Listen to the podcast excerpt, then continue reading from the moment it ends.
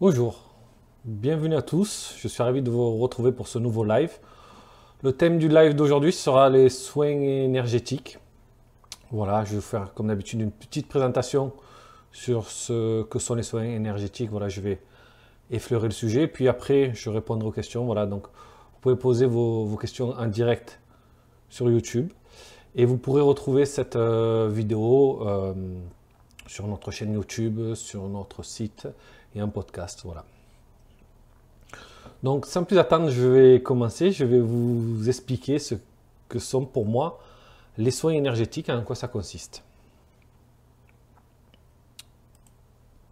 Alors, ma petite présentation.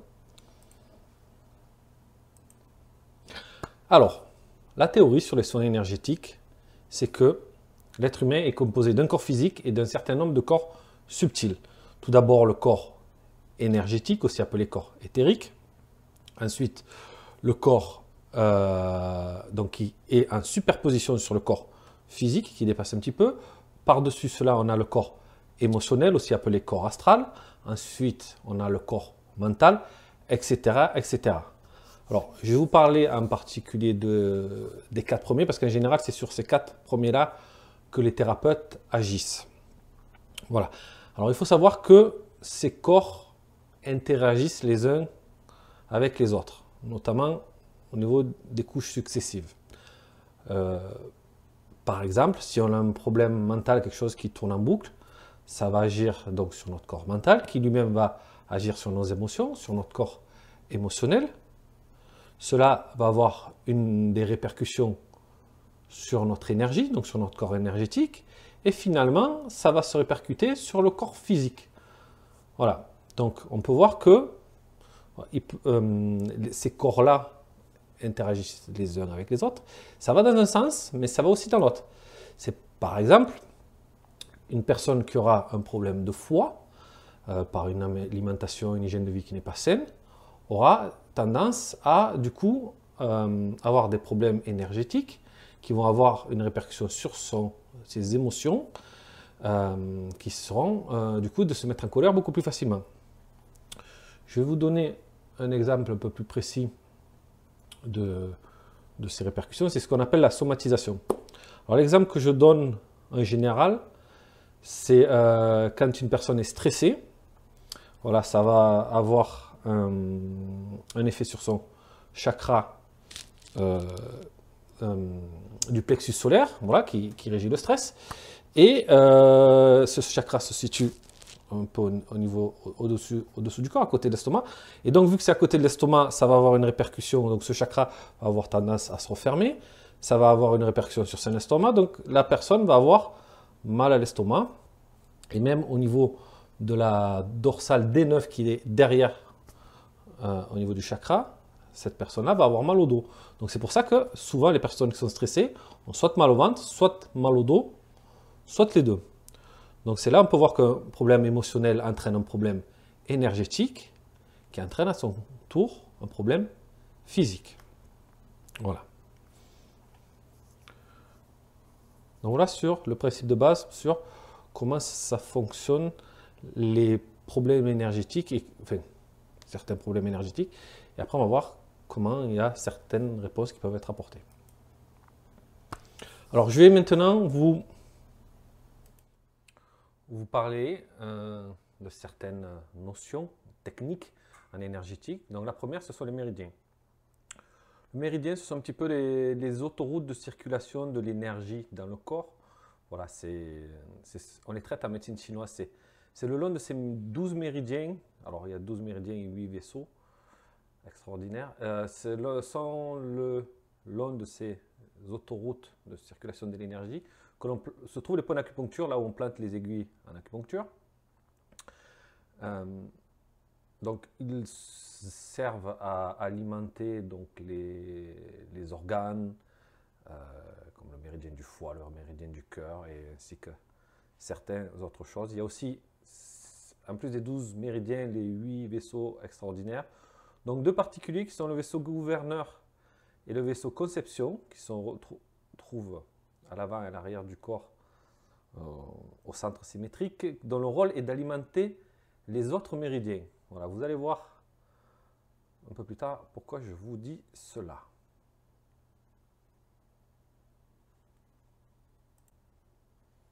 Alors, autre principe de base, les chakras. Alors ça, c'est plus de la médecine japonaise, indo-japonaise. Alors, il y a sept chakras principaux, donc le chakra racine, le chakra sacré, le chakra du plexus solaire, le chakra du cœur, le chakra de la gorge et le chakra du troisième et le chakra euh, couronne. Donc, suivant ce principe-là, ces sept chakras sont euh, chacun liés à des aspects émotionnels, mentaux et spirituels. Comme par exemple, le chakra racine, c'est la peur, les peurs, le chakra sacré, c'est les émotions et la sexualité. Ensuite, voilà. Et ces chakras, on dit ces chakras qui alimentent les corps subtils en énergie. Comme vous pouvez le voir, ils sont situés au, centre du corps symétriquement, à l'endroit où justement passent le vaisseau conception et le vaisseau euh, gouverneur qu'on a vu tout à l'heure. Alors voilà, donc là je vous ai mis la liste des, chakras. Voilà, donc chakra racine, euh, la sécurité physique et la survie. Donc ce qui se passe, c'est que quand on a une émotion perturbante, ça va euh, dérégler un chakra et ça va maintenir cette émotion. Donc c'est pour ça que le fait de pouvoir régler et nettoyer un chakra fait que on retrouve une, certaine sérénité voilà, qui dure le, le temps que l'on ressent d'autres choses négatives. Mais voilà, c'est le réglage des chakras est vraiment la première étape de base qu'on a tendance à faire quand on fait des soins énergétiques. C'est présent dans la plupart des, types de thérapies. Alors maintenant, je vais vous parler d'autres types de thérapies. Donc on va commencer par les thérapies euh, issues de la médecine chinoise. Donc, tout d'abord, il y a l'acupuncture, je vous en ai parlé tout à l'heure. Ça consiste à planter des aiguilles euh, dans les points spécifiques du corps, qui sont le long des méridiens, afin d'améliorer la circulation d'énergie pour euh, voilà, faire des systèmes de vases communicants, enlever des blocages et des tas d'autres choses. Voilà, l'acupuncture et l'énergétique chinoise est vraiment euh, la thérapie qui est la plus avancée en matière de soins énergétiques. Voilà, ils ont commencé il y a des milliers d'années. C'est vraiment en termes d'efficacité ce qui est le, le, plus élevé. Alors, il y a d'autres euh, soins comme l'amoxibustion, les ventouses qui sont aussi utilisés en médecine chinoise. Alors, c'est une sorte de bâtonnet que, que l'on enflamme, enfin qui, qui chauffe, qui permet de chauffer le point au milieu de planter des aiguilles, très utilisé sur les nourrissons, avec la, la spécificité que la cendre de utiliser enfin, qui tombe est instantanément froide, ce qui permet d'éviter de brûler les nouveau-nés. Voilà, les ventouses, vous connaissez, chose que l'on chauffe, qu'on met dans le dos. Voilà. voilà. ça aussi, ça fait partie de, la médecine traditionnelle chinoise. Nous avons aussi le Qigong, le Qigong, pardon, qui s'écrit Qigong, une sorte de gymnastique, des exercices physiques, de respiratoires et de méditation, un petit peu des marches aussi, qui permet de renforcer, équilibrer l'énergie vitale dans le corps, voilà, d'améliorer la circulation et de faire sauter un certain nombre de blocages. Alors ensuite, nous avons le Reiki. Alors le Reiki, c'est tout autre chose. Le Reiki, ça nécessite une initiation et ça permet aux thérapeutes de pouvoir euh, canaliser une énergie. Voilà, c'est une énergie, on va dire, programmée pour soigner avec une certaine intelligence, cette euh, énergie, ce qui permet euh, que le thérapeute transmette cette énergie et automatiquement elle va aller à l'endroit où le patient a le plus besoin. Donc c'est du coup beaucoup plus facile à utiliser parce que en trois week-ends, on peut être maître Reiki, hein. alors espacé parce qu'il faut un certain nombre d'exercices pratiques entre temps, mais voilà, un, week-end, on peut commencer à faire des soins Reiki, ce qui n'est pas du tout le cas en médecine chinoise. Voilà, mais les soins seront bons, mais pas aussi efficaces. Alors nous avons aussi, donc ça c'est dans le Reiki, c'est japonais. En Europe, le magnétisme, euh, voilà, ça, on connaît le magnétisme, hein, mettre les mains et, utiliser. Alors à la base, on utilisait son énergie vitale pour soigner les gens. Alors maintenant, les magnétiseurs ne font plus ça. Hein. Dans les écoles où on enseigne le magnétisme, notamment chez nous, on leur apprend à ne pas utiliser leur énergie, euh, mais l'énergie environnante et de manipuler l'énergie du patient pour soulager les douleurs et les tensions sans se rendre malade. Parce qu'en fait, voilà, les magnétiseurs avaient tendance à se vider de leur énergie, récupérer les mauvaises énergies du patient et s'en rendre malade. Voilà. mais ça, c'est plus du tout le cas. Donc ça, c'est le côté européen. Ensuite, la thérapie énergétique intuitive. Là, on est sur euh, l'intention. Voilà, il y a beaucoup de personnes qui arrivent euh, avec une intention forte à, soigner les, gens. Alors, par exemple, des personnes qui utilisent un pendule pour régler les, chakras, des personnes qui, rien qu'en mettant les mains au-dessus d'un chakra, en émettant l'intention de le régler, arrivent à le régler. Voilà, donc ça, ça demande un petit peu aussi de, pratique, mais voilà, sans, sans avoir de dons. Voilà, il, y a des, personnes qui arrivent comme ça à faire les coupeurs de feu aussi. Euh, voilà, ce genre de choses.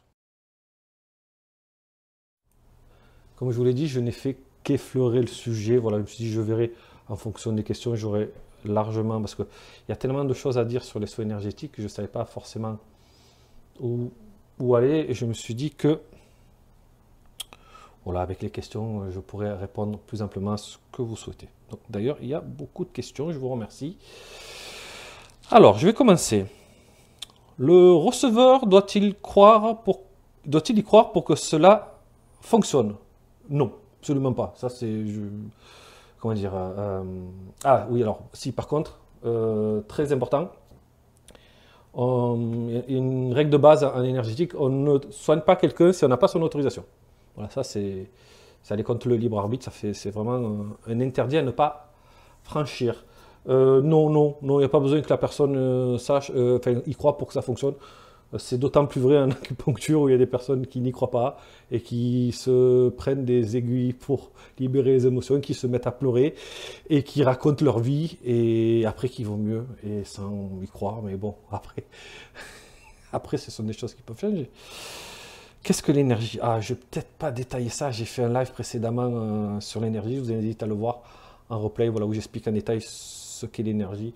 Voilà, bon, pour faire simple, il y a l'énergie qui circule dans le corps, il y a l'énergie environnante, il y a l'énergie du thérapeute. Euh, et voilà, le, le, thérapeute sait manipuler l'énergie et il peut, du coup, faire en sorte de refaire circuler, de rééquilibrer, de nettoyer l'énergie de quelqu'un. Qui peut recevoir un soin? Euh, ben, tout le monde, je pense. sur les jeunes enfants, c'est un petit peu compliqué parce qu'énergétiquement, ils ne sont pas formés, mais soit énergétique, oui, euh, personne âgé, je ne je vois pas ce que... Voilà, si vous avez une précision sur la question, hein, je, je veux bien répondre. Existe-t-il des soins énergétiques pour les animaux? Alors, il y a beaucoup de personnes, notamment les personnes qui pratiquent le Reiki, qui commencent à s'entraîner euh, sur les animaux. Voilà, notamment dans les refuges, tout ça. Et ils sont très réceptifs à ce genre de soins. Son Reiki. Euh, il y a même, je crois, certains cours sur les. J'ai vu, j'ai déjà vu des planches euh, d'anatomie de chats sur médecine traditionnelle chinoise. Donc oui, il y a des soins pour les animaux, ça existe. Alors, les soins. Ah, bonne question les soins à distance sont-ils aussi efficaces? Ça dépend pourquoi. En fait, il faut savoir qu'effectivement, en Reiki, on apprend à faire des soins à distance.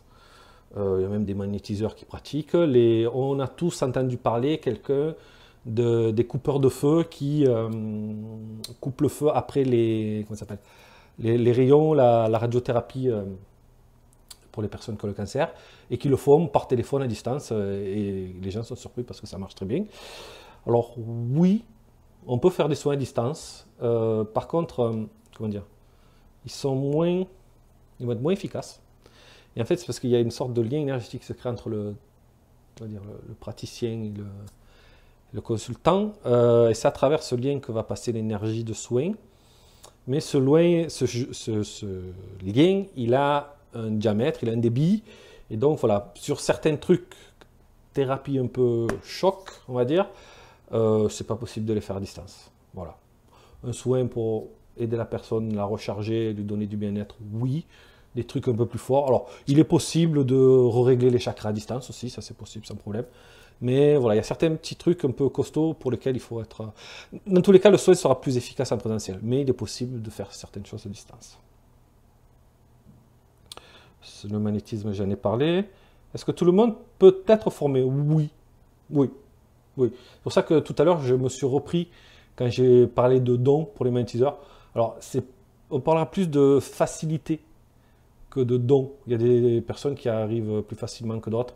Disons qu'il y a des personnes avec des missions de vie de guérisseurs qui seront plus, arriveront plus facilement que des personnes qui ont des missions de vie d'enseignants. Mais c'est pas, pas le sujet. Personnellement, j'ai déjà fait des stages.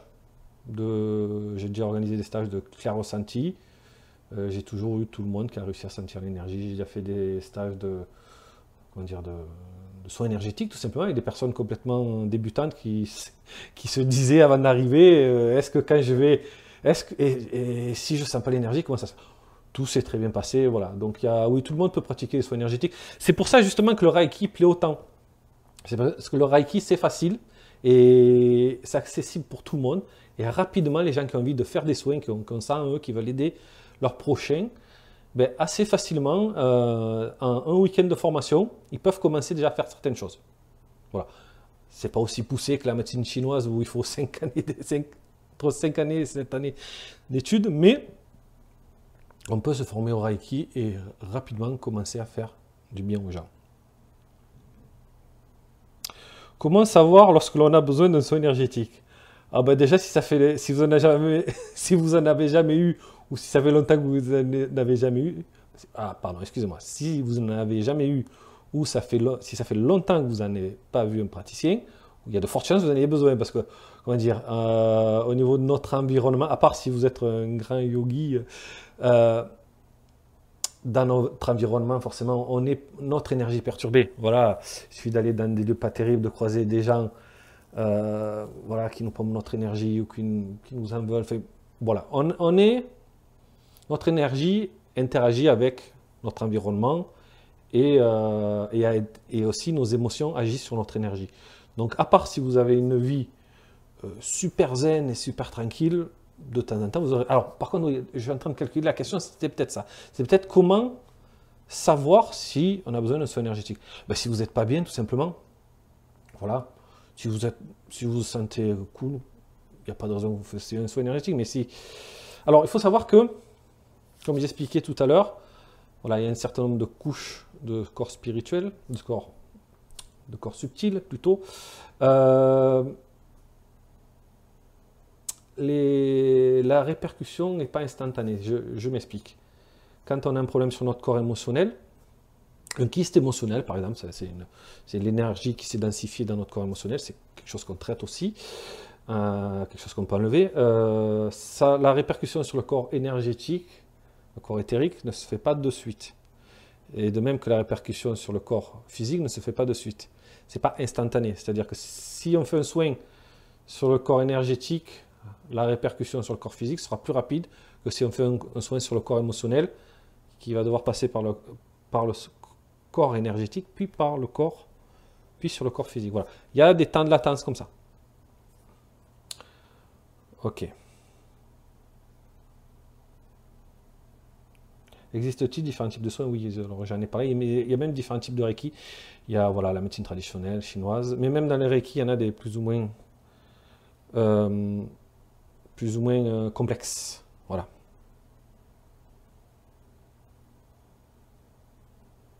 Un seul soin peut-il être suffisant? Euh, En général, non. En général, non. C'est rare. Pour ce qui est de la libération émotionnelle, un seul soin peut être suffisant pour régler le problème d'une émotion. Voilà, ça dépend d'où on part, ça dépend comment on est réceptif aux soins, mais on a forcément plusieurs émotions qui nous perturbent. Euh, voilà. Si, alors un seul soin peut être suffisant si on s'y prend suffisamment tôt. En fait, voilà. quand, quand on a un problème, on va voir de suite le thérapeute, ça va vite être réglé, un soin peut suffire. Si on laisse les choses s'installer, ben forcément, il, risque de falloir retourner voir le thérapeute. D'ailleurs, c'est un gros problème qu'ont les gens dans l'énergétique, c'est que souvent, le patient le consultant, pardon, euh, il repart, il va mieux.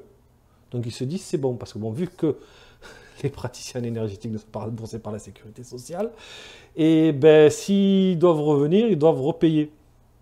Et malgré le fait qu'on leur dit euh, il faudra revenir ça ne suffira pas. Eh ben, si ça va un peu mieux, ben, ils ne reviennent pas. Du coup, ça, ça revient. Et du coup, on repart de zéro. Voilà, ça c'est un, problème assez récurrent en, soins énergétiques. Alors, autre question.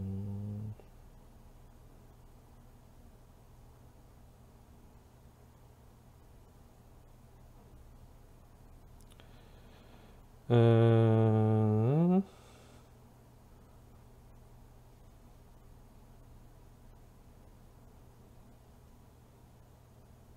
Je vois qu'il y a des gens qui, disent qu'ils ont des problèmes de son. Moi, j'ai une bonne modulation. Après, oui, c'est revenu. D'accord.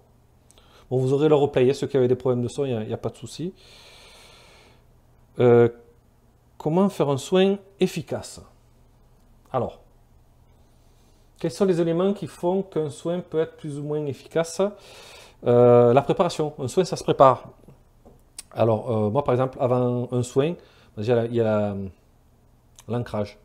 L'ancrage, voilà, c'est le fait de, se relier à la terre et au ciel.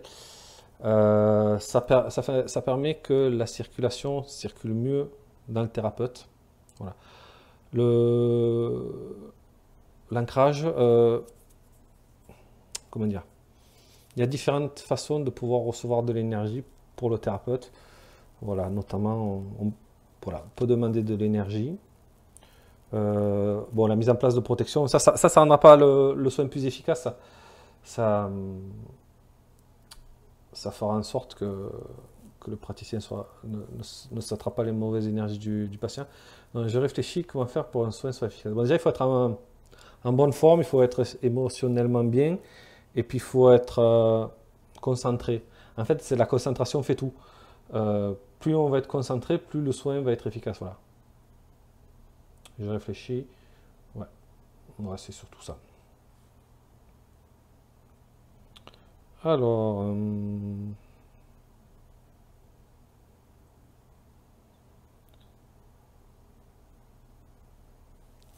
alors, faut-il être en bonne forme pour pratiquer les soins? Alors, euh, oui, oui. Alors, si on est fatigué, on sera moins concentré, le soin sera moins efficace. Et puis surtout, quand on est fatigué, euh, l'aura du thérapeute est moins dense. Et du coup, il sera plus susceptible, euh, il sera plus sensible aux, mauvaises énergies.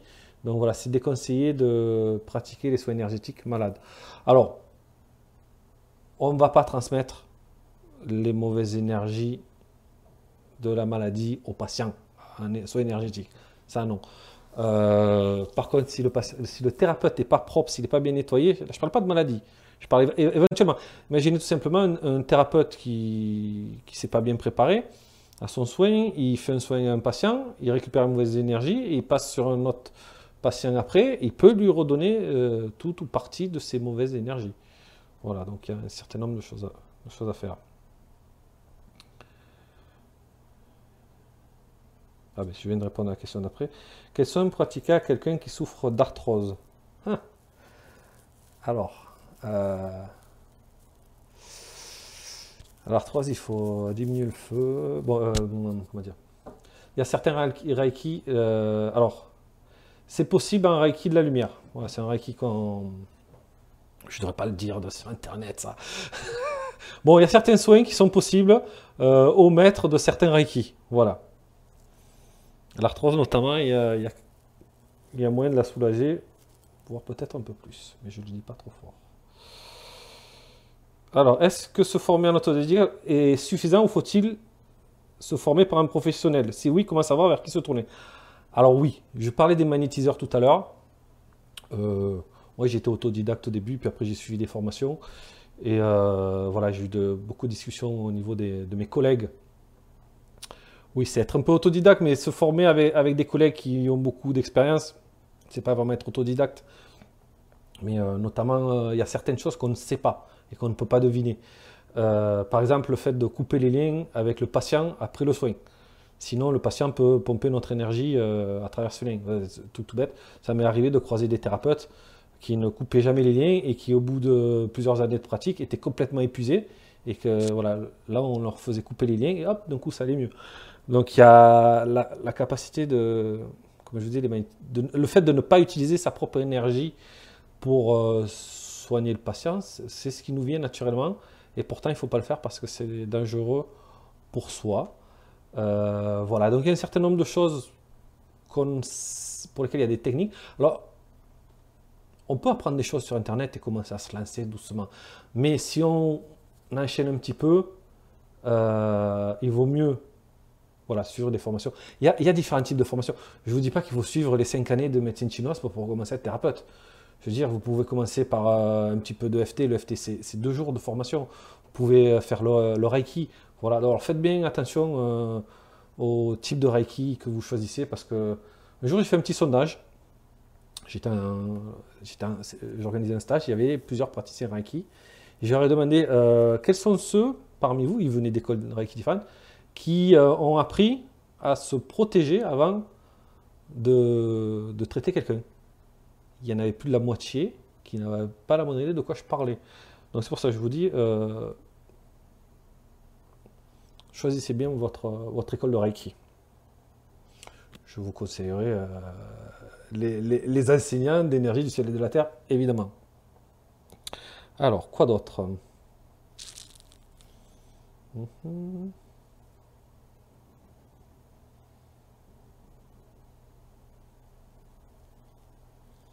Comment être sûr que le soin est efficace et n'a pas d'effet contraire Ah Alors, si c'est du Reiki, il n'y a pas de risque. Si c'est de Alors, comment dire C'est très simple. Euh, il y a des... Ah, c'est très intéressant ça. C'est très intéressant. Attendez, je regarde un petit peu les autres questions. Voilà, ça, je pense que ça va être la dernière question. Euh, ouais, ce sera la dernière question. Alors, toutes les thérapies, toutes les thérapies énergétiques ne se valent pas. Euh, alors, le Reiki traditionnel, c'est efficace, c'est automatique. Voilà, c'est-à-dire que on reçoit l'énergie Reiki, on la transmet, on, a notre petit protocole, on fait, ça va aller euh, à l'endroit où le patient a besoin, ça va lui régler les chakras, lui boucher des trous, lui nettoyer des choses. Voilà. Mais ça, c'est limite. Euh, ensuite, euh, on a la médecine chinoise où là, on plante des aiguilles. Là, c'est de la mécanique. C'est-à-dire que si on capte, on prend des mesures, on fait un diagnostic et on fait les mesures qui correspondent. Mais du coup, vu qu'il y a diagnostic, il y a possiblement erreur. Euh, qu'est-ce que je peux donner comme exemple? Euh, Par exemple, euh, les cinq éléments. en médecine traditionnelle chinoise, les énergies qui circulent dans le corps sont de cinq types. feu, bois, métal, terre et eau. Voilà.